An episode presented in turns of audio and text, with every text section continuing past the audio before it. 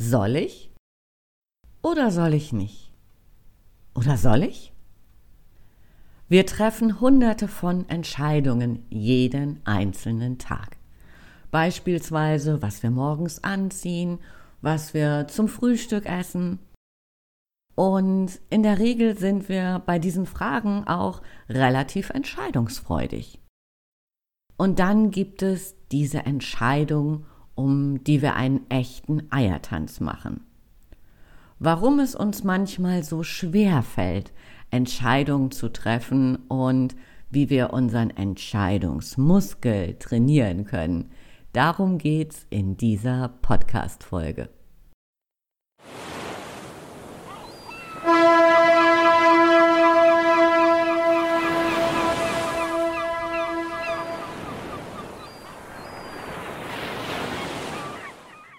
Ahoi und herzlich willkommen bei Rock Dein Business. Der Podcast für mehr Wunschkunden, mehr Geschäft und einfach mehr Zeit für dich. Klingt ein bisschen verrückt, aber funktioniert. Mein Name ist Andrea Weiß und ich freue mich, dass du heute wieder an Bord bist. Ach, das muss ich noch mal unters Kopfkissen legen, bevor ich eine Entscheidung treffen kann. Und manchmal treffen wir gar keine Entscheidung, was auch eine Entscheidung ist, nur nicht aktiv getroffen. Woran liegt's also, dass wir manchmal so wenig entscheidungsfreudig sind?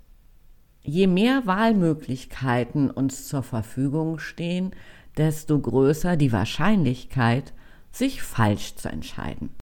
Wir alle kennen das. Wir sitzen im Restaurant und haben so eine schier endlose Speisekarte. Und dann beschleicht uns dieses ungute Gefühl, etwas falsch zu machen. Und dann macht Entscheiden plötzlich gar keinen Spaß mehr. Wenn es um ein Abendessen im Restaurant geht, dann ist es eigentlich kein Ding, wenn wir uns möglicherweise falsch entscheiden. Das Investment ist in einem überschaubaren Rahmen und wenn es gut läuft, dann entdecken wir ein neues Lieblingsgericht. Doch wie sieht's im Business aus? Wenn wir hier Entscheidungen treffen, dann gehen die in der Regel mit größeren Investments einher und haben häufig auch weitreichende Auswirkungen. Mir geht es in der Regel so, dass wenn ich ein klares Ziel vor Augen habe, dann fällt es mir leicht, mich zu entscheiden. Als wir alle so im letzten Jahr unsere Arbeit auf Online verlegen mussten, habe ich mir ein Training zur Zoom Queen gebucht.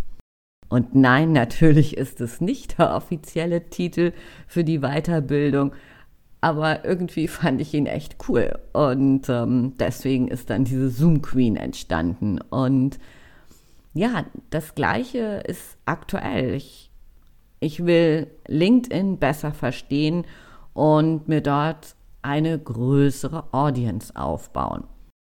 Also habe ich mir ein Training zur LinkedIn Queen gebucht. Also, wenn du das hier hörst, du auf LinkedIn aktiv bist und wir noch nicht vernetzt sein sollten, ähm, ja, lass uns das gerne in die Tat umsetzen, weil das ist im Moment so mein Fokus. Aber ja, lass uns mal zu dem Thema Entscheidungen zurückkehren. Also bei mir ist das dann tatsächlich so, ich habe ein klares Ziel, ich lege das Budget fest, ich recherchiere und ich treffe eine Entscheidung. Nicht immer läuft es aber so glatt. Und dann möchte ich dir ein paar Techniken vorstellen jetzt, wie du es schaffen kannst, schnelle Entscheidungen zu treffen. Und eine Möglichkeit ist die Metaebene. Wenn wir nicht direkt in, in der Situation sind, sondern von außen drauf schauen, dann fällt es uns leichter, eine Entscheidung zu treffen. Und dann können wir uns fragen, wie relevant wird diese Entscheidung in einer Stunde, in einer Woche oder in einem Jahr sein? Und was ist das Schlimmste, was passieren kann? Lass mich das mal an einem Beispiel festmachen. Ein Training buchen. Dann machen wir folgendes. Wir recherchieren und haben dann vielleicht zwei Anbieter in der engeren Wahl, die vielleicht relativ identische Preise haben und Leistungen sind auch relativ identisch. Beide sind uns vielleicht sympathisch, haben gute Referenzen. Wir haben uns angeschaut, was sie so in der Social Media posten und sind so ein bisschen unentschlossen, soll ich nun A oder B nehmen? Und dann können wir uns die Frage stellen, wie relevant wird die Entscheidung, ob ich mich nun für A oder B entschließe, in einer Stunde, in einer Woche oder in einem Jahr sein. Das Leben wird weitergehen, egal ob ich mich für A oder B entscheiden. Und es werden auch keine Dramen passieren. Hoffentlich. Und was ist das Schlimmste, was passieren kann? Vielleicht gefällt uns das Training nicht ganz so doll, wie wir es erwartet hätten. Dann können wir überlegen, okay, storniere ich das vielleicht oder rede ich mit dem Anbieter, whatever. Und da wir uns vorher für ein Budget entschieden haben, wird es uns auch nicht in den Ruin treiben. Also ja, wir dürfen eine Entscheidung treffen zwischen A und B, aber diese Entscheidung wird uns nicht die nächsten Wochen, Monate, Jahre beschäftigen, ob wir uns irgendwann dann für A oder B entschieden haben. Also können wir da relativ leichtfüßig dann auch dran gehen. Also es nimmt tatsächlich so diesen Druck raus, wenn wir das mal so von oben betrachten und nicht so in der Situation sind, so emotional, oh Hilf, soll ich nun A oder B nehmen? Bei Entscheidungen, bei denen eine große Summe auf dem Spiel steht, nicht immer geht es nur um irgendwelche Trainings, die wir buchen wollen, oder wenn es Entscheidungen sind, die nachhaltig Einfluss auf unser Leben oder unser Business haben, dann kannst du mit einer Pro- und Kontraliste arbeiten. So bekommst du einen Überblick über die reinen Fakten und das schafft schon mal Klarheit. Also du kannst die Dinge gegeneinander abwägen. Und vielleicht hast du dann, wenn du sie gegeneinander abgewogen hast, auch schon eine Entscheidung getroffen. Und mir fällt gerade nicht ein, von wem es ist, aber bestimmt kennst du das Eisbergprinzip. Das heißt, rund 10 Prozent unserer Entscheidungen treffen wir aufgrund von reinen Fakten. 90 Prozent sind emotionaler Natur. Und wenn wir das wissen, dann möchte ich dir jetzt meine Geheimwaffe sozusagen ähm, ans Herz legen.